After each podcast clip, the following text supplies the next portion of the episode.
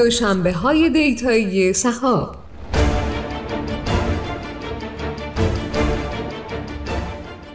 سلام به شنونده های محترم پادکست دوشنبه های دیتایی صحاب در قسمت پنجم از فصل پنجم می‌خوایم که به دنیای علوم رفتاری بریم تا ببینیم چگونه هوش مصنوعی می‌تونه به تحول در بانکداری کمک بکنه.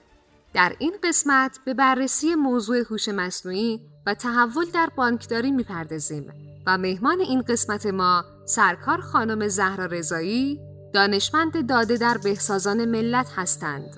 با هم به قسمت پنجم دوشنبه های دیتای صحاب گوش میدیم.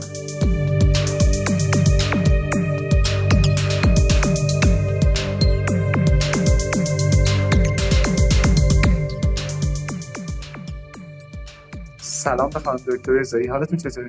سلام ممنونم. متشکرم. خوبی؟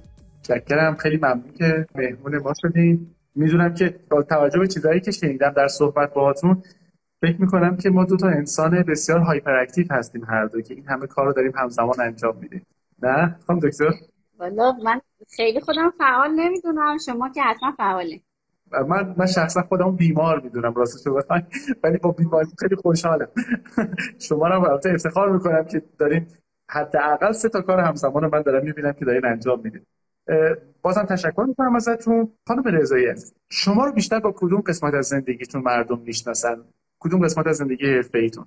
اگه اشکال نداشته باشه کوچولو خودم معرفی کنم. من زهرا رضایی هستم. همینطور که شما فرمودین تو حوزه data science کارهای مختلفی رو فعلا دارم انجام میدم و البته با همکاری همه دوستانی که تو این سالها به من کمک کرد. من قبل از این که واقعا چیز بعد رو بگیرم خب شروع کرده بودم توی سازمان های مختلف در واقع کارهای تجربی رو تو زمینه data science انجام بدم. چون انتظار داشتم که موقعی که مدرک می‌گیرم طوری نباشه که هیچ کار عملیاتی انجام نداده باشم و صرفا اینکه مدرک آکادمیک داشتم داشتم شاید خیلی نمی‌تونست من کمک کننده باشه. به خاطر همین حالا توی فرایند تزم سعی کردم انواع اقسام جاها صنایع مختلف رو کار کنم تحلیل دادهشون رو انجام بدم. تا اون لیبلی که میگن اونهایی که کار آکادمیک می‌کنن خیلی وارد صنعت نمی‌تونن بشن از رو خودم بردارم. یعنی احساس این رو بکنم که موقعی که مدرک می‌گیرم عین در واقع زمان قبل من می‌تونم فعالیت در واقع عملیاتی رو داشته باشم تو سیستم کشور. حالا اینکه با کدوم حوزه منو می‌شناسم من جاهای مختلف کار کردم و چون با دیتاهای مختلف هم کار کردم به نوعی همشون رو دوست داشتم. یعنی هم حوزه مالی رو دوست داشتم بانک رو دوست داشتم هم حوزه هرسکی رو. خب خیلی علاقه من بودم سالیان سال کار می‌کردم علاقه من بودم و وارد شدم و الان هم که حدود یک سالیه که در واقع هیئت علمی پژوهشگاه قوه قضاییه هستم که خب اونجا به فراخور نیازی که در واقع الان هوش مصنوعی توی کارهای روال های اداری داره خب اونجا هم الان خیلی علاقه مندم شد اولش یه مقداری برام سخت بود که تو محیط های دولتی وارد بشم. ولی الان خیلی خوشحالم چون که فکر می‌کنم می‌تونم شاید یه ذره مسمر سمر باشم. خیلی هم هیجان انگیز این مسیر. اینکه تونستین همه اینا رو با هم جمع بکنین آکادمی و کار عملی و بعدش هم فضای تدریس و فضای کار کمی به نظرم کار خیلی سختیه. شما الان در فضای بانک و کارهای بانکداری که این انجام میدین اولا اینکه چقدر این فضا براتون سخت بود ورود بهش؟ چقدر دانش domain می‌خواست domain expertise می‌خواست و چقدر همون دانش فنی که داشتیم به کارتون اومد؟ بانک ها نسبت به بقیه صنایعی که حداقل باهاش کار کردم به نسبت خیلی پذیرا بودن بحث‌های جدید هوش مصنوعی ماشین لرنینگ دیتا ماینینگ رو. چون من فکر می‌کنم مدیران بانک ها خیلی خوب ترین شدن خیلی خوب آموزش دیدن و این احساس نیازه رو در واقع بهش رسیدن و استقبال می‌کنن. من حدود سه سال پیش وارد مجموعه بهسازان ملت شدم و اون موقع وارد معاونت هوش تجاری شدم و شروع کردیم با دوستان دیگه که حالا تیمی رو تشکیل دادیم. خورد خورد یه سری از پروژه هایی که در واقع مباحث ماشین لرنینگ رو می‌تونست پوشش بده رو در واقع وارد شدیم و انجامش دادیم. تقریبا هم نسبت به دیگه بانک ها خیلی فعالتر بودن خیلی مشتاقتر بودم و کارام خیلی بهتر توش پیش می‌رفت. از این جهت که تقریبا بلوغ data ی خیلی خوبی داشتن. به هر حال data warehouse داشتن انبارداری داشتن. و خب ما هرچی توی کارمون data ترتمیزتر باشه تر باشه هدفمندتر جمع آوری شده باشه قاعدتا ما هم خیلی سریعتر می‌تونیم اون business رو بشناسیم. چون ما حداقل یه چند ماهی نیاز هست که سری data engineer با همون همراه باشن تا اون data رو بشناسیم چالش رو بدونیم چیه و می‌خوایم چی کار کنیم. خب این توی بانک این محیط خیلی فراهمتر هستش تا جاهای دیگه به نسبت حالا جایی که من کار کردم. بنابراین من خیلی علاقه‌مند بودم اونجا با کارهای مختلفی کار شروع کردیم و تا الانم که در خدمت هستم.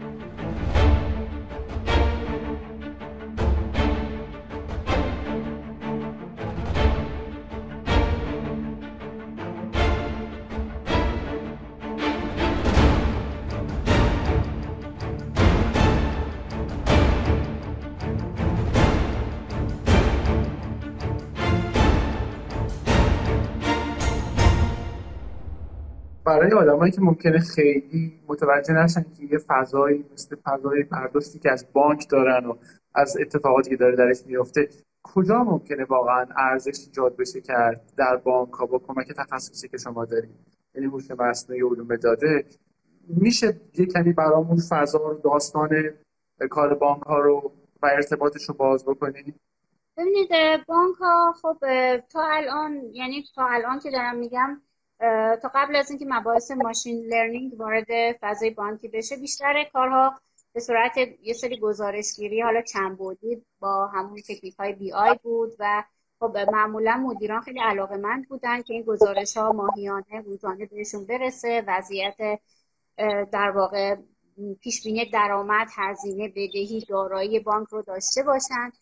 از این جهت خب اینا به خاطر اینکه اون نیازه رو داشتن دیتای تاریخی و historical خیلی خوبی رو جمع آوری کردن و خب پروژه های مختلفی تو بانک تعریف میشه توی حیطه های machine learning. مثلا ما پروژه مدیریت ریسک اعتباری مشتریان رو داریم که در واقع شما می‌تونیم احتمال نکول مشتری رو پیش بینی کنید که یه رابطه عکسی با کیفیت اعتباری مشتری داره. یعنی اینکه یه مشتری برای گرفتن تحصیلات چه اعتباری داره؟ یعنی الان می‌تونیم بهش وام بدیم یا وام ندیم و اون احتمال یا اون ریسکی که می‌تونه برای بانک داشته باشه چقدر هستش؟ می‌تونیم در واقع علاوه بر احتمال نکول مثلا مبلغی که در معرض ریسک قرار می‌گیره رو محاسبه کنیم. میزان ضرر زیانی که بابت این تحصیلات. اگه نتونه اون ایفای تعهداتش رو انجام بده یا باز پس بده تعهداتش رو. چه زیانی رو متوجه بانک می‌کنه که خب اون موقع میایم میریم سراغ وسایق مشتریان و خب اونا رو میایم محاسبه می‌کنیم.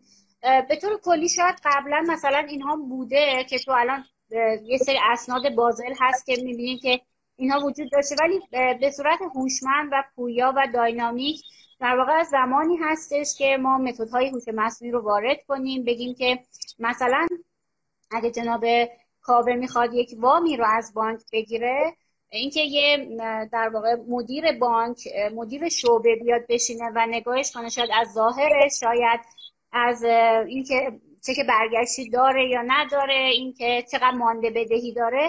مثلا اینکه هر نفری بر اساس تجربیاتش یعنی خیلی اکسپرت بخواد یک وامی رو به یکی بده اینجوری دیگه نباشه. بنابراین ما اومدیم مثلا برای هر مشتری 500 و اندی feature استخراج کردیم و این feature ها این میشه که شما وقتی می‌خواین یه تسهیلاتی رو بگیریم انگار که تو 500 و مثلا فرض 30 تا بعد فضا قرار گرفتیم و به شما یه نمره داده شده. دیگه از اون حالت rule base سنتی که شاید قبلا استفاده می شده این رو خارج کردیم. این یکی از پروژه های خیلی در واقع ارزشمندیه که می‌تونه برای هر بانک پیاده سازی بشه. حالا از اون بین اون همه feature یه سری feature ها feature های موثر هستند که خب اون feature های موثر باعث میشن که شما رتبه بالاتر یا پایین تری داشته مثلا feature های موثر مثلا احتمالا ماشینی که سوار میشه طرف اگه اگه مثلا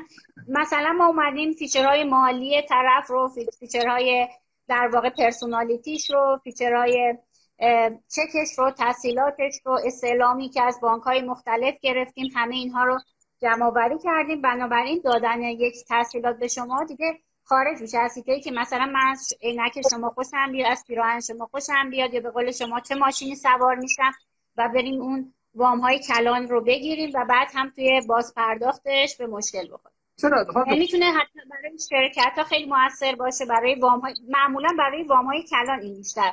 یعنی تو سگمنت مشتری شرکتی تا شخصی. هرچند که شخصی هم پیاده سازی شده. ولی چیزی که الان داره به بانک ضرر می‌زنه در واقع اون لیست افرادی هستش که یازده نفرن. اون رو میشه شناسایی کرد و بهشون یه احتمال داوطلب نمیشه بخونتش. خب.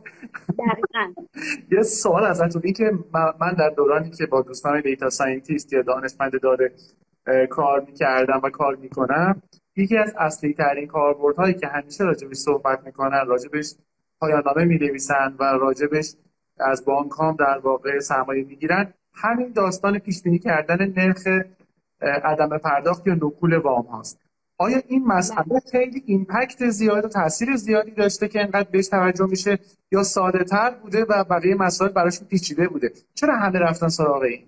ببینید اینو حداقل من می‌دونم تو ایران پیاده سازی نشده بود. یعنی واقعا بانک ملت پیشگام بود تو پیاده سازی این سامانه. به خاطر اینکه اولا اینکه خیلی چالش داره. شما مثلا باید تمام دیتاهای بر فرض ترازنامه شرکت ها رو داشته باشین. توی شخصی باید کلی اطلاعات بتونین جمع کنین. نیاز هستش که پشتش واقعا یک data warehouse خیلی قوی باشه که این دیتا بتونه generate بشه. و بعدش حالا از طریق یه روش های ماشین لرنینگی بشه این رو پیاده سازی کرد. این خیلی تاثیرگذار هستش توی در واقع به عنوان هزینه های بانک. چون اگه حالا وام کلانی گرفته بشه و باز پرداخت نشه استمحال بشه و هی بخواد موفق بشه یه زرزیان خیلی زیادی رو متوجه بانک می‌کنه. اصلا من یادمه که مثلا چند سال پیش اگه تو دانشگاه ها ما هر وقت می‌رفتیم دیتا ماینینگ درس میدیم اصلا مثالمون با این بود که وام بدیم یا وام ندیم. یعنی دقیقا انگار که توی همون بحثام همیشه این بحث دادن تحصیلات به مشتری جز یکی از در واقع مشکلات خیلی زیاد بود که من می‌دونم مثلا حالا قبل از اینکه بچه ما بیان و این سامانه رو پیاده سازی کنن مثلا شرکت های سوئیسی یا ترکیه قرار بود برای ایران پیاده سازی کنن. این شاید واقعا اون نیاز به یک دانش خیلی زیادی داشت هم توی مستنداتی که خیلی کم پیدا میشه تو بحث بانکی. تو همه بحثات جدید باشه معمولا خب این جزء اهداف شرکت هاست که خیلی هم پخش نکنن. ولی خب اینکه حالا یه مجموعه جمع بشن و خیلی دیپ بشن روی موضوعی و اون رو بتونن مرحله عملیاتی در بیارن خب کار سختیه. قاعدتا هم همه دوست دارن برن سمتش و خب این خیلی می‌تونه موثر باشه مثلا شما جای دیگه هم اگه در نظر بگیرین همین دادن یارانه به مردم این می‌تونه فیچرهای خیلی زیادی رو از مشتری بگیره. اینکه مثلا یه دفعه دو دفعه یه پولی رو مثلا طرف وام گرفته اومده به حساب یارانهش قطع کنه خب این نمی‌تونه. این هم می‌تونه مثلا بره جزء مباحثی که پردیکشن هستش و خیلی راحت. ما همین سامانه ها پیاده سازی بشه.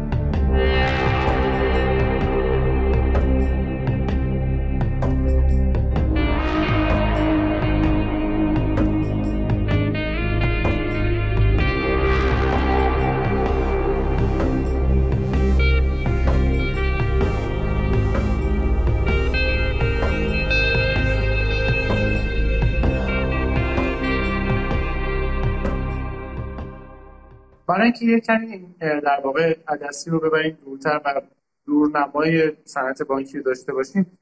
فکر می‌کنید با توجه به میزان مشارکتی که توی پروژه های فنی و هوش مصنوعی داریم نزدیکترین تحولی که تو فضای بانک خواهیم دید در آینده والا توی بانک ها هر که بستگی داره چون همه بانک ها به این سمت نیومدن. یعنی اینکه حالا این بانک های دیگه هم دارن شروع می‌کنن. همین بحث ریسک هست بحث شاید شبیه سازی وضعیت فعلی درآمد دارایی هزینهشون خیلی می‌تونه بعدا من فکر می‌کنم خیلی رشد کنه. سامانه های شبیه ساز مثلا ارزیابی محصولاتی که می‌تونن داشته باشن. پیش بینی رفتار و حجم درآمد بدهی یا EPS بانک در آینده می‌تونه جزء فازهایی که باشه که خیلی در واقع رشد کنه. و خب یکی از مباحثی که خیلی تو بانک ها مهم و ما خیلی چالش داریم بحث پولشوییه. این پولشویی هم جز مباحثی هستش که به خاطر اینکه این خیلی اگه سطح بالا بخوایم ببینیم واقعا بحث پولشویی و متدای هوش مصنوعی باید بانک مرکزی پیاده کنه. چون همه بانک ها الان در واقع ادارات پولشویی داره مبارزه با پولشویی دارن ولی حالا هر چی هم که ما متد هوش مصنوعی بزنیم معمولا کسی پولشویی می‌کنه از درگاه یه بانک نمیاد این کار رو بکنه. معمولا این در واقع این رشته از بانک های مختلف داره رد میشه. پس این توی یه بانک خیلی تعریف دقیقی نداره. شاید ما بدونیم که مثلا این چند تا گام با چه افرادی در ارتباط بوده چه ترنوور داشته ولی واقعا پولشویی توی یه شبکه بانکی یه بانک اتفاق نمیفته خب شاید مثلا در آینده این بتونه با همون بحثای graph mining ی که ما داریم تو بانک مرکزی پیاده سازی بشه. من یعنی من چون ما این برم داریم این کار رو می‌کنیم. ولی به نظر من این که اگه بخواد جامع دیده بشه بانک مرکزی باید یه همچین سامانه رو داشته باشه و پیاده سازی کنه. پس برای من خیلی جالبه که یک سری از ارزش های علوم داده و هوش مصنوعی و کلا فرایند آماری prediction یا پیش زمانی مفهوم پیدا می‌کنه که ما به یک سیستم کلی از بانک ها و رفتار کاربرانشون نگاه می‌کنیم تا بتونیم قسمتی از واقعیت رو نبینیم بلکه کل واقعیت رو ببینیم خیلی جالب بود. الان من من من که خیلی انتخابات رو دنبال نمی‌کنم ولی می‌بینم شعار خیلی هستش که ما این سیستم ها رو بتونیم به هم join کنیم. واقعا همینه. یعنی ما اگه بتونیم database های یه سری جاها رو به هم join کنیم حالا این تو مثال شبکه بانکیه. مثلا شما تو مالیات رو دارین تو گمرک رو دارین اگه اینا واقعا با هم join بشن میشه تحلیل های خیلی ارزشمندی انجام داد. یعنی اون مباحث تحلیلی که می‌تونیم روی big data داشته باشیم می‌تونیم پیاده سازی کنیم.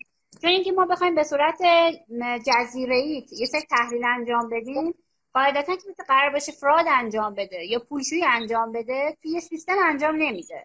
این پخشه و خودش به حال اون باک های خاص خودش رو داره. بله. ما خیلی دنبال کردیم چیز مهمی در واقع اتفاق نمیافتاد. شما دنبال نکردین چیزی از دست ندادین انتخابات اینم دارم می‌خواست بدونم که آیا ما می‌تونیم امیدوار باشیم که رقابت های ناشی از فناوری و فرصت هایی که ایجاد می‌کنه مثل خیلی از حوزه‌های دیگه صنعت مثل املاک مثل آژانس ها و حمل و نقل بتونه یه مقداری تحول از جنس تخریب سیستم های سنتی یا به قول معروف دیسراپشن کلا کنار بزنه یه سری سیستم ها رو. به نظرتون به سمت دموکراتیک تر شدن کیفیت بیشتر و کاربر محور شدن می‌بره بانک ها رو؟ ببینید من احساسم این هستش که همه صنایع تقریبا حداقلش من با دوستانم که صحبت می‌کنم شاید بگم خیلی اخیرا دقیقا مثلا چند ماه قبل خیلی از سازمان ها خیلی از ادارات خیلی از نهادها برای پروژه های مختلفشون به ما مراجعه کردن که می‌خوان اینا رو هوشمندشون کنن. یعنی اینکه اگه واقعا یه کار خیلی درست سیستماتیک توی کشور انجام بشه مدیران هم استقبال می‌کنن. یعنی اینکه ما نمی‌تونیم به این دید نگاه کنیم که همه دنبال این هستن که اون روند سنتیه در واقع شکل بگیره. از این جهت که خیلی از تخلفات شفاف نشه. شاید حالا حداقلش این که اینایی که ما مراجعه کردن علاقه من بودن که این شفاف سازی توی خیلی از جاها خیلی از سیستم ها انجام بشه. یعنی که ما کلا هرچی بتونیم فرایندهای تصمیم گیری رو از دست انسان خارج کنیم یعنی هوش انسانی وجود داشته باشه. از هوش انسانی استفاده کنیم. مثلا ما این 500 تا feature از کجا در آوردیم ما معمولا جلسات خیلی خیلی زیادی رو با خبرگان بانکی داشتیم تو حوزه‌های مختلف. دعوت شاید بگم 100 تا ما جلسه رفتیم. جلسات مختلفی رو که هماهنگ کرد می‌رفتیم و ازشون اطلاعات می‌گرفتیم. مثلا چی برای شما تو تسهیلات مهمه؟ تو چک چی چیزی براتون مهمه؟ انگار که دانش انسانی رو شما بیارین خارج کنید و بدیش به سیستم. اینجوری اون بحث شاید اینکه واقعا این نظر فرد نظر شخصی فرد بخواد خیلی دخیل باشه بره کنار. اما هر جا که بدیم به سیستم دانش انسانی داخلش باشه بعد اون حالت سنتی خارجش کنیم خیلی می‌تونه فرایندها رو هم شفافتر کنه هم فکر کنم راحت تر کنه. یعنی اینکه یه کسی نمیاد شاکی بشه که مثلا رئیس شعبه با من مشکل داشته یا رئیس شعبه وام دادیم برنگردونده حتما باهاش مراوده بانکی داشته. اینا خیلی راحتتر می‌تونه هندل بشه. و چقدر این تغییرات و تحول ها رو شما منوط و وابسته به فناوری می‌دونید و چقدر منوط به تغییر ذهنیت و فرهنگ سازمان های بانکی می‌دونین. آیا شدنی تغییر از بالای هرم و از روی ابزار و تکنولوژی یا حتما حتما باید تغییرات شگرفی در لایه governance یعنی هیئت مدیره تصمیم گیری و فرهنگ سازمانی اتفاق بیفته؟ ببینید بحث هوش مصنوعی یا کلا بحث machine learning اگه یکی دو تا ما نمونه خوب داشته باشیم قابل انجام داشته باشیم که بتونه motivate کنه مدیر رو برای دادن پروژه های مختلف معمولا این گارد گرفتنه نیست. شاید مثلا من چون بانک های مختلف رو رفتم. حالا بانک ملت که حالا داریم کار می‌کنیم و حالا یه نمونه عملیاتی دیدن و به خاطر پروژه های مختلف میاد سمتش. ولی بانک های دیگه دنبال این هستن که ببینن واقعا این کار قابل انجام هست. مثلا آیا واقعا ما می‌تونیم وفاداری مشتریان رو افزایش بدیم با استفاده از متدهایی که داریم می‌زنیم؟ آیا اینکه ما بیایم سگمنت کنیم مشتری ها رو به صورت مشتریان طلایی نقره برونزی و بهشون پکیج پیشنهاد بدیم آیا توی درآمد بانک موثر هست یا نیست؟ تا زمانی که اینا لمس نکنن که چقدر می‌تونه براشون آورده داشته باشه خب معمولا سخته که اعتماد کنن و بیان سمت پروژه های هوش مصنوعی. یکم میطلبه که شاید تو اون اعضای هیئت مدیره که تو هر بانک هستن یکی دو نفر دیده باشن حداقل یا خونده باشن. خیلی کار رو راحت می‌کنه. یعنی خیلی راحت میشه این کار رو انجام داد. حداقل تو بدنی بانک من خیلی مقاومت نمی‌بینم. یعنی جاهای مختلف هم که میریم صحبت می‌کنیم من احساس می‌کنم که دوستان خیلی مشتاقن برای پیاده سازی سامانهای هوش مصنوعی. و این پروژه ها و این اینیشیتیو ها یعنی این حرکت های ابداعی به نظرتون از نظر اقتصادی از نظر مدیران چه اسکیلی هستن؟ اقتصادش براشون فیزیبل و قابل در واقع به صرفه هست این مثالی بزنم. مثلا فرض کنید که اینا یک محصولی رو می‌خوام وارد بازار کنن. که انتظار دارن این محصول وقتی وارد بازار میشه این پکیج وقتی وارد بازار میشه مثلا یه رشد 20 درصدی تو جذب سپرده های ارزان قیمت مشتری داشته باشه. قبلا می اومدن چیکار می‌کردن؟ یه واحد مدیریت محصول داشتن میشستن با هم negotiate می‌کردن. بالاخره یکی قدرتمندتر بوده گفته این محصول رو مثلا با این وضعیت با این المان ها با این feature ها بیاین عرضه کنیم و مطمئن باشین که 20 درصد رشد جذب سپرده داریم. ولی بعد که می اومدن محصول رو میدن یکی دو سال که میگذشته می‌دیدن نه تنها رشد نداشته هیچ که سمت اون محصول هم نرفته. حالا اگه که ما واقعا بدون اینکه بخوایم challenge داشته باشیم بیایم مدل بزنیم پیش بینی کنیم که هر کدوم از این محصولات با بالا پایین کردن feature های مختلف چقدر می‌تونه تو جذب مشتری ما تو جذب در واقع سپرده های ما موثر باشه خب motivate میشن. اینا می‌خوان EPS بانکشون بالا بمونه. می‌خوان در واقع بیشتر درآمد داشته باشن تا هزینه کرد. اگه بتونن این رو پیاده سازی کنن قاعدتا علاقه مندم ما سامان مثلا پیشنهاد دهنده ریکامندر سیستم های مختلفی روی محصولات جاری بانک نوشتیم که حالا استفاده کنن و فعلا هم که راضی بودن. این شاخصی که دوباره ازش اسم بردیم EPS مخفف چیه؟ EPS رو الان دقیقا خاطرم نیست دقیقش رو بگم. ولی می‌دونم که در واقع بدهی دارایی درآمد بانک رو میاد از هم یه فرمولایز می‌کنه و خروجی میده. متوجهم. خیلی زندگیتون همش شده بانک و در واقع پروژه های بانکی چند وقته که این زندگی صبح و شب شما اینجوریه؟ من تقریبا سه سال تو سیستم بانکی هستم ولی حدود یک سالی هستش که خب به فراخور کاری که الان انجام میدم وارد قوه قضاییه شدم و اونجا هم یه واحدی هست به نام واحد هوش قضایی یه سری پروژه های هوش مصنوعی. اونجا تعریف میشه برای راحت تر کردن غذایی که حالا چون همه الان درگیر این هستن که این فراینده خیلی طولانی هست و خیلی وقتا همه رو خسته می‌کنه. خب اونجا هم یه سری پروژه تعریف شده که این پروژه ها بتونه حاجه ما تازه شروع کردیم. دوستانی که دارن کار می‌کنن تازه شروع کردن.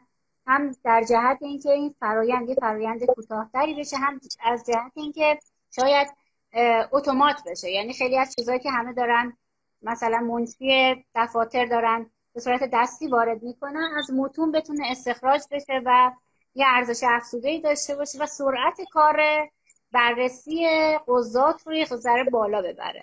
یعنی که به حال پرونده ها حجیمه. بله. شاید واقعا خوندن یه پرونده برای قاضی خیلی زمان بر بشه.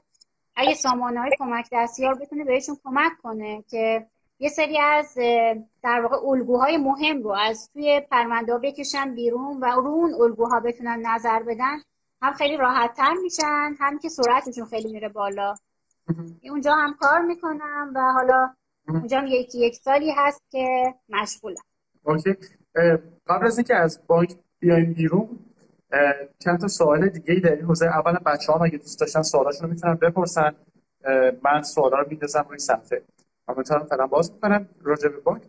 یه سوالم از شما اینه که شما یه, یه دور حالا می‌خوایم زومین بکنیم. بریم داخل.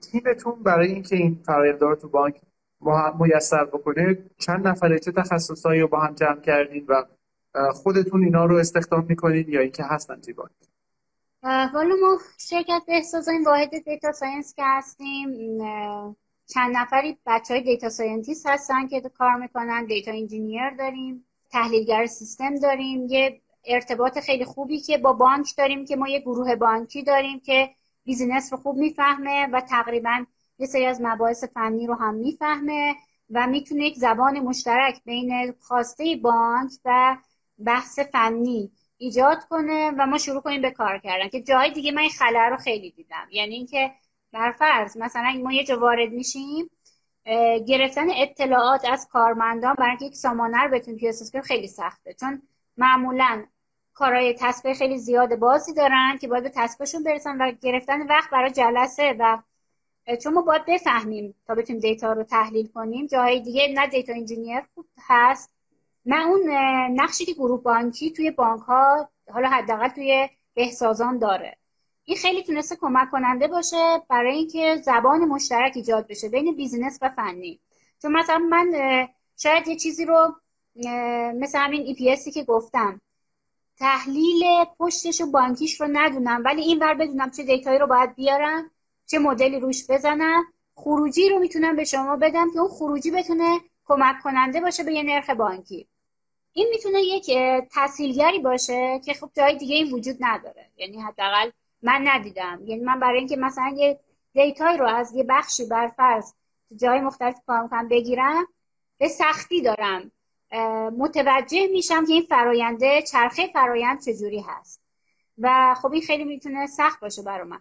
ولی فکر می‌کنین اگه که خودتون می‌خواستین یک تاثیر کوتاه مدت و مهم بذارین توی بانک تمرکزتون رو میبردین کجا به عنوان مثلا مدیر خودتون یا مدیر کل مجموعه مثلا به احساسات؟ کجا رو بیشتر بهش توجه می‌کردین و ریسورس میذاشتین روش؟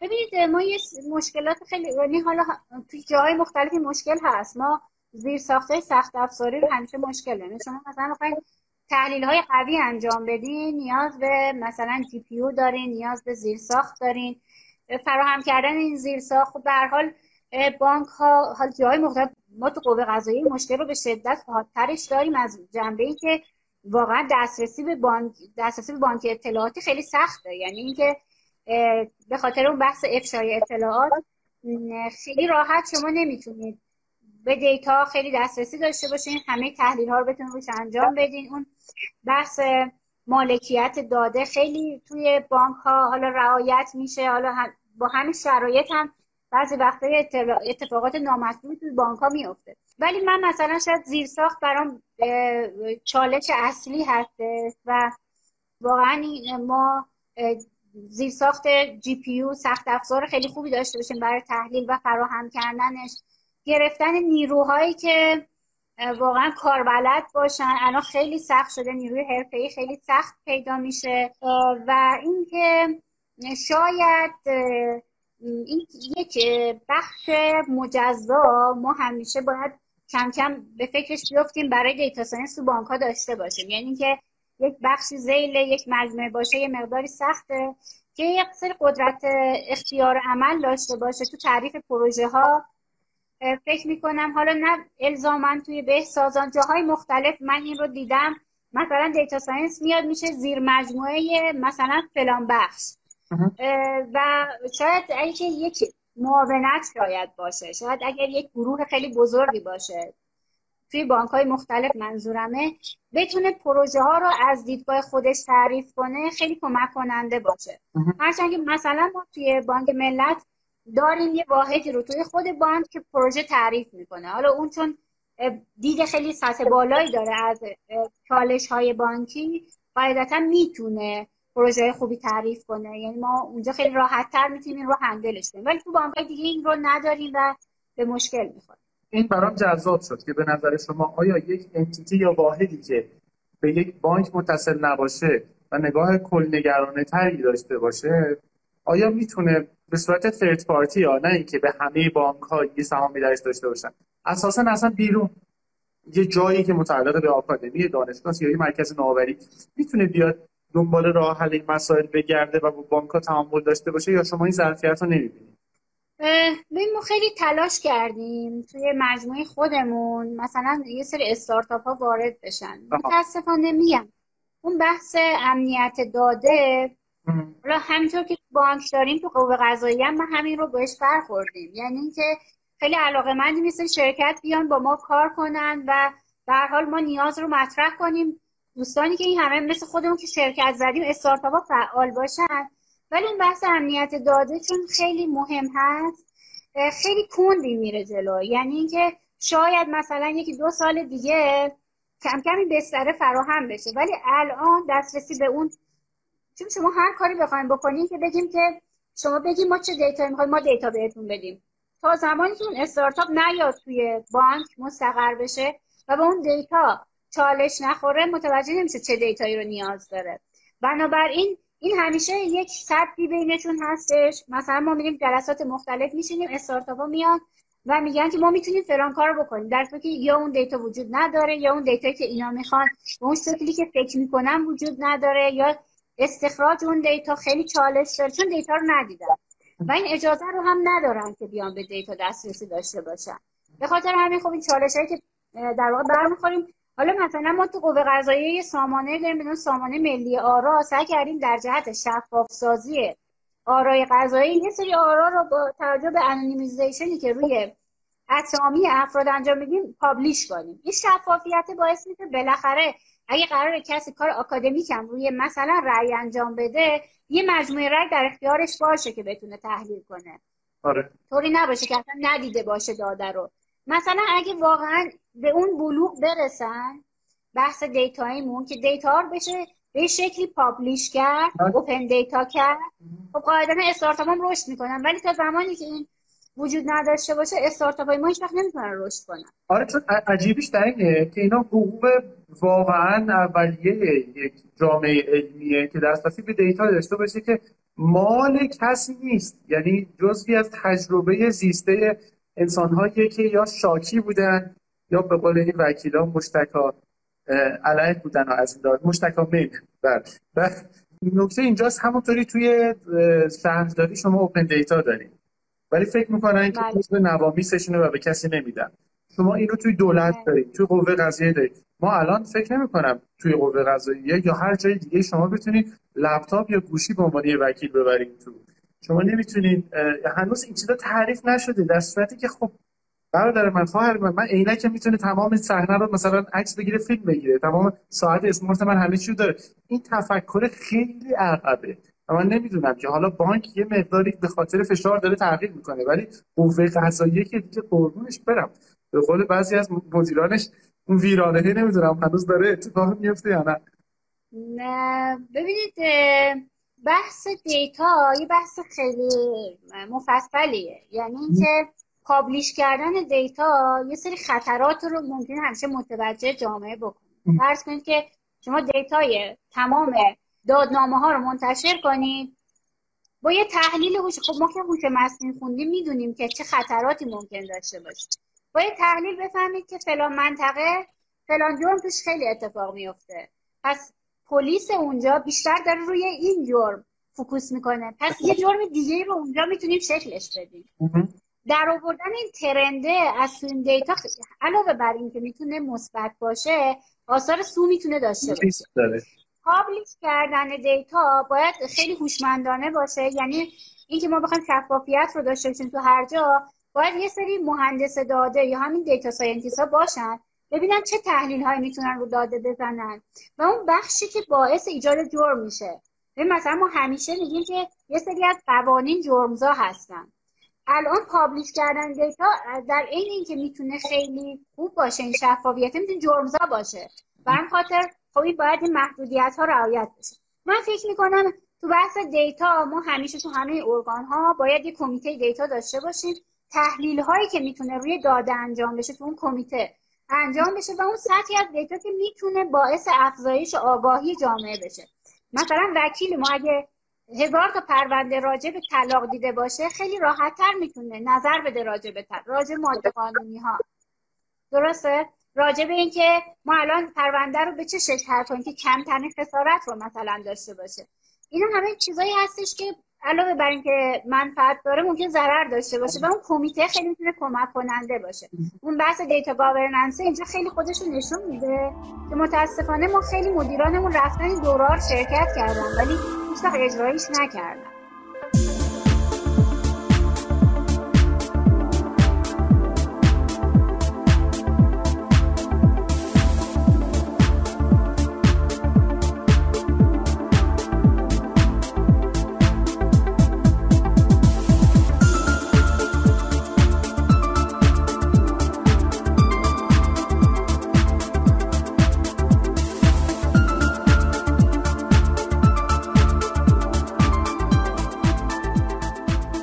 حالا از این فضای نگم راکت ولی بگم خیلی پررفت فضای عمومی دولتی و سنتی. بیایید به سمت فضای تک.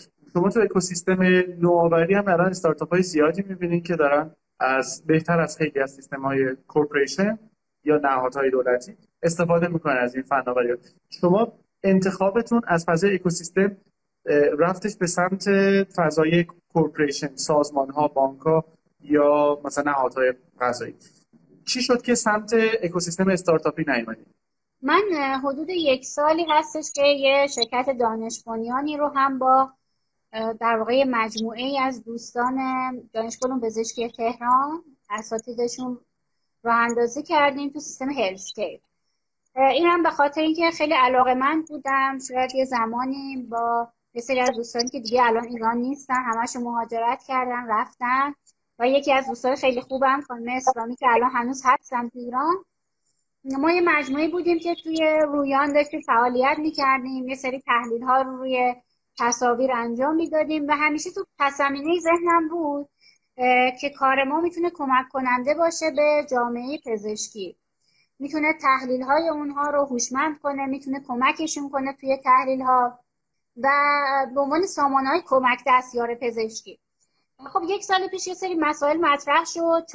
یه در واقع ورکشاپی رو ما یک سمیناری رو داشتیم تصویر برداری در پزشکی که فکر کنم مرکز نقشه برداری مغز ایران متولیش بود. برگزار کردیم ورکشاپ داشتیم. اونجا خیلی از افراد اومدن تو چالش های ما شرکت کردن و اونجا به این نتیجه رسیدیم که شاید این الان موقعش باشه که توی در واقع زمینه رادیولوژی که بیشتر پذیرای تکنولوژی هستن نسبت به سگمنت بقیه پزشکان وارد در واقع جامعه پزشکی بشیم و یه سری تحلیل های هوشمند رو انجام بدیم. خب نیاز بود که باز مثل چیزی که توی بانک داریم بین ما و پزشکان یه سری افراد باشن که زبان مشترک ایجاد کنن. خب مهندس پزشکا می‌تونستن این زبان مشترک رو برای ما ایجاد کنن. با یه گروهی join شدیم و یک سامانه رو ایجاد کردیم سامانه Q Medical که این سامانه ما از زمانی که بیمار به پزشک مراجعه می‌کرد تا زمانی که درخواست تصویربرداری داده می‌شد و تصویربرداری انجام می‌شد رادیولوژیست نظر می‌داد های هوش مصنوعی روی نظر رادیولوژیست می‌تونستن در واقع عمل کنن. تا زمانی که برمیگشت اتاق عمل و می‌تونست در واقع جراحی رو انجام بده می‌تونه این استپا رو در واقع پیاده سازی کنه. ما اونجا ماژول های استخراج ویژگی از تصاویر رو داریم که به صورت یه سری اطلس های پزشکی هستن یه سری معیارها و در واقع می‌تونیم بگیم مدالیته های خاصی که از تصاویر می‌تونه استخراج بشه رو اونجا داریم. که خب اونها رو معمولا بجای کمک معمولا دوستان مهندس پزشکی فیزیک پزشکی یا رادیولوژیست ها به ما کمک کردن پیاده سازی کردیم و بعد ماژول های هوش مصنوعی که می‌تونه روش سوار بشه و خروجی خارج از بحث expert ی رو هم بده. یعنی یه خروجی رادیولوژیست بده یه خروجی مدل ما بده.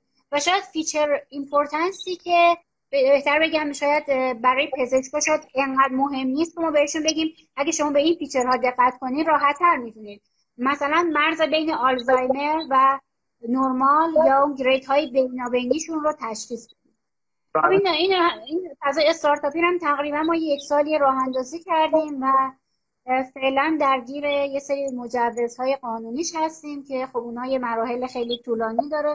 متاسفانه بحثای استارتاپی تو ایران خیلی به سختی جلو میره. یعنی راحت نیست درسته اون سلامت. سلامت یکی از پر مقررات و regulation توی ایران یعنی که خارج از ایران هر کاری بکنیم صد برابر سریعتر و با پذیرش و سلام و صلوات هم شما رو چیز می‌کنن. ولی ما با آقای دکتر خلیق رضوی هم توی یکی از اولین live امون اینجا صحبت می‌کردیم. می‌دونیم دیگه ایشون هم در مورد پیش بینی آلزایمر توی رویان مردم مسئولیت مسئول فعالیت بیرون ایران اصلا استارتاپ IPO کردن یعنی وارد بازار بورس کردن. ولی تو ایران شما وزارت بهداشت خیلی عقبه شما دست گذاشتید رو بانکداری و بهداشت و قوه قضاییه. سخت جایی که میشه پیدا کرد. از جای سخت کردیم ببین واقعا چرخه می‌خواد به چرخه تو مملکت. یا کمکش کنیم تحصیل کنیم تا جایی که می‌تونیم. یا اینکه به جایی برسیم ناامید چیم دیگه سعی کنیم که از ایران بریم. فعلا داریم تلاش می‌کنیم. واقعا دم شما گرم. خیلی کار ساده ای نیست. ما خیلی بچه ها دارمون میگن شما بهمون چیز میگن. یه مطلق میندازن که چرا برگشتین یا چرا موندین. ولی من درک می‌کنم که شما فرصت هایی رو می‌بینین و اتفاقا عجیب هم نیستش که توی شرایطی که مشکل زیاد هست به قول دوستان راه حلای بیشتر میشه داد. مشکل زیاد هست تو هر قسمتش. من دوست دارم که بچه ها سوالاشون رو بپرسن از شما وگرنه من برای سوالای خودم آقای دکتر سلیق رادم اینجا هستن. من تو فضای نقشه برداری مغز با دکتر سلیق رادم آشنا شدم. فکر می‌کنم آقای دکتر سلیق راد در واقع رئیس هیئت مدیرم شرکت کیو هستن که حالا اینجا خیلی هم خوب. تا بچه ها سوالاشون بپرسن شما اگه می‌خواستین که از بین تجربه که داشتین برای برای بچه های جایی رو معرفی بکنین یا مسیر رو معرفی بکنین که علوم داده رو سریعتر به تاثیر و به کاربرد برسونن پیشنهاد خاصی داشتیم. می‌دونم که این بستگی داره به علایق اونها و مهارت های اونها ولی فرض بکنید ما با یک پرسنایی از اشخاصی طرف هستیم که علوم داده رو دوست دارن و احتمالا دارن تو دانشگاه شاید باش آشنا شدن یا کار کردن یا دوست دارن کار بکنن. کدوم فضای کاربردی رو بیشتر میسر می‌بینیم برای بچه ها ببین من دوستان خودم که یا دانشجویان خودم که خیلی وقت مراجعه می‌کنن میگن ما دوست داریم بیایم یه جای کارآموزی کنیم یا یه چیزی یاد بگیریم. یعنی همه چیزی که خوندیم رو می‌خوایم یه جای عملیاتی کنیم. اول بهشون پیشنهاد می‌کنم که برن توی مسابقات کگل یه چرخی بخورن. یعنی یه مدتی دست و پنجه نرم کنن با انواع چالش هایی که داره یک در واقع مسابقه جهانی برگزار می‌کنیم تو هیت های مختلف هم هست. این اگه علاقه به تکست دارن چالشاش هست ایمیج دارن هست بحث پزشکی finance بورس شما هر چی فکر کنید چالشاش اونجا می‌تونید پیدا کنید من حتی خواهر یه خواهری دارم دانشجو دکتر روانشناسی بحثشون خیلی علاقه‌مند بود تو حیطه ما. من بهش گفتم بیا برو تو Kaggle یه چرخی بزن. من دیدم یه لیستی برای من آورده تو مسابقاتی که تو بحث mental health هستش.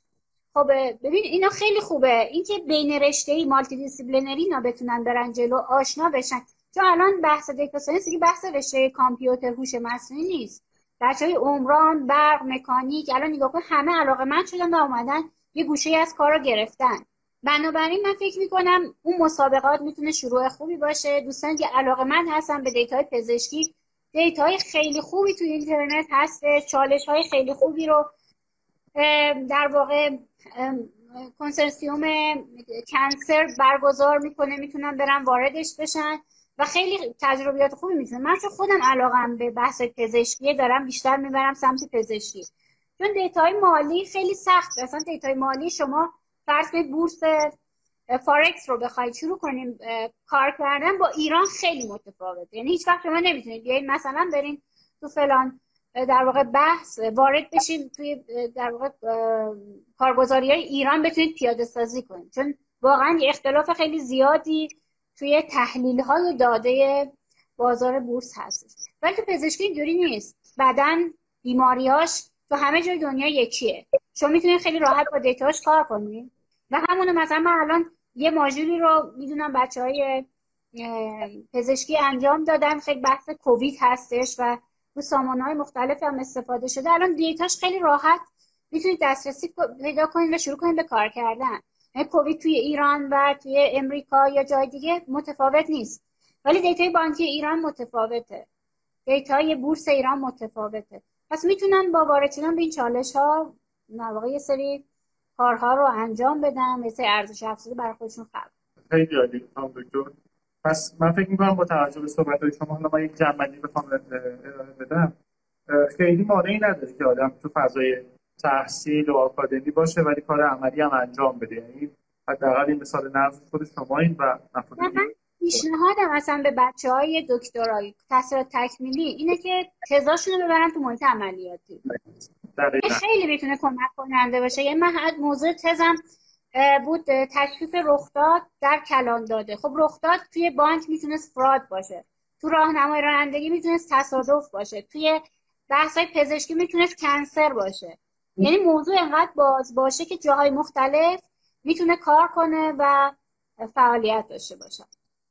ماندانا نوشته که به عنوان کسی که در یکی از کهنه‌ترین بانک ها داره تلاش می‌کنه اتفاق متفاوتی بیفته بهتون خسته نباشید میگم واقعا. داره من می‌دونم چقدر زحمت می‌کشید شما همچنین به ما گفتین که کاربردهای مختلفی می‌تونه در حوزه بانک اتفاق بیفته. از همون شاید رایج ترینش که پیش بینی نرخ باشه که الان خیلی از بانک سابقش رفتن. حتی قبلتر از اون بحث با بی آی شروع شد یواش یواش رشد پیدا کرد و به تصمیم گیری های پیچیده و اصلا کمک کردن به تصمیم گیری و به قول معروف به جای descriptive analytics به سمت predictive analytics و prescriptive یعنی نسخه پیچیده رو تصمیم گرفتن و در مورد شبیه سازی محصولات بانک ها و پیشبینی خروجی هاشون پیشبینی شاخص هایی مثل همون EDS که شما گفتین برای بانک ها مهمه پیشبینی رفتار بانک و وقتی که ما در نگاه جامعه تر به بانک ها نگاه کنیم می‌تونیم حتی فعالیت های کلان رو در با کمک بانک مرکزی بفهمیم به خصوص داستان پولشویی و بحث های مرتبط باش که این روزا زیاد داره در قالب FATF اینا مطرح میشه. شما معتقدید که می‌تونه اینا به کمک بکنه به اینکه سیستما و سرویس ها مردم سالانه تر و به نفع کیفیت و در واقع تجربه بهتر افراد طراحی بشن. نکته جالبی که من فهمیدم که نمونه موفق ایجاد کردن می‌تونه مدیران رو از نظر فرهنگی از نظر ذهنی همراه تر بکنه و ما باید تمرکز بزنیم روی متقاعد کردن مدیران با نمونه های موفق. فقط آخرین بحثی که می‌خوام داشته باشم چون جاهای مختلف که رفتم هم تو قوه قضایی هم بحث پزشکی جاهای مختلف.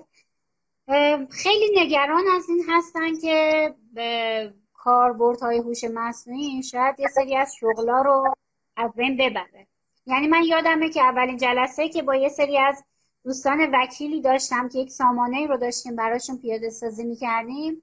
یکی برگشت گفت ما اینجا ده نفریم. این کار که شما مثلا یه ماژولی رو ما براش نوشته بودیم می اومد یه سری اطلاعات رو استخراج می‌کرد از متن. و کار اون خانمای دکتری که دکترای حقوق داشتن این بود که می اومدن اینا رو ولید می‌کردن. یعنی اون کارشون این بود که از توی متن می‌گرفتن ولید می‌کردن و بازنویسی می‌کردن. خب ماژول ما می‌تونست در صدم ثانیه این کار رو انجام بده. خب خب شما دارید کار ما رو در واقع کساد می‌کنید بازار ما رو دارید می‌گیرین. گفتم که شما الان برای همه بیزینس ها اینو دارم میگم. واقعا هوش مصنوعی می‌تونه کمک کنه. کارهای تکراری خسته کننده ای که انسان ها واقعا نباید انجام بدن ازشون بگیره. هدف این که یکی میره دکترای حقوق می‌گیره یا پزشک میشه باید متعالی تر از این باشه که یه کار تکراری رو بخواد انجام بده. به نظر این کار تکراری رو بدیم ماشینا و واردشون کنیم دوستان وکیل رو به اینکه قوانین رو از حالت مبهم بودن خارج کنن شفافش کنن. تبصره اینقدر قانون اضافه نکنن. اینکه قوانین رو طوری بنویسن که خود قانون جرمزا نباشه. اینکه پزشکان ما برن تو هیته وارد بشن که جدیدترن. یعنی اینکه بخوان یه کار خیلی در واقع اتوماتیکی رو بخوان خودشون انجام بدن از این هیته بیان بیرون. اجازه بدن که سامانه ها برای اونها یه سری فیچرهای مهم رو استخراج کنه و بر اساس استخراج اون فیچرها اینها بتونن تصمیم بگیرن. دنیاشو خیلی بزرگتر میشه. اینکه مثلا قبلا یه تصویر رو می‌دیدم بر اساس 6 تا المان تصمیم می‌گرفتن ولی الان بر اساس 50 تا المان بخوان تصمیم بگیرن یا از اون 50 تا بگیم این هفته که تو اصلا بهش فکر نمی‌کردی موثر هستن تو تصمیم گیری تو اینا ارزشمنده. می‌تونه ارزش افزوده به پزشک بده. به نظر من اینکه ما بتونیم وقتی می‌خوایم یک توموری رو از مغز خارج کنیم دقیق اون رو خارج کنیم این ارزشمنده. ما هیچ وقت نمی‌خوایم کار کسی رو در واقع ما می‌خوایم خطا رو تو هر جا که هست کاهش بدیم و کمک کنیم به جامعه پزشکی به جامعه وکلا به جامعه حقوقدانان به جامعه بانکی که یه سری کارها رو بذارن به عهده کامپیوتر و خودشون برن جایی که واقعا برای اون تحصیل کردن ارزش آفرینی کنن.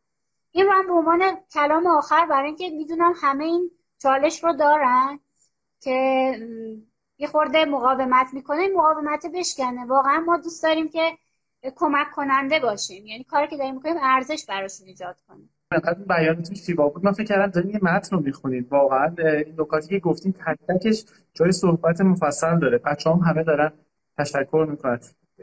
خیلی ممنونم واقعا. به خصوص از این صحبت آخرتون خیلی استفاده کردن. از همه کلامتون. مرسی ازتون. من بازم ازتون تشکر می‌کنم. بسیار استفاده کردیم.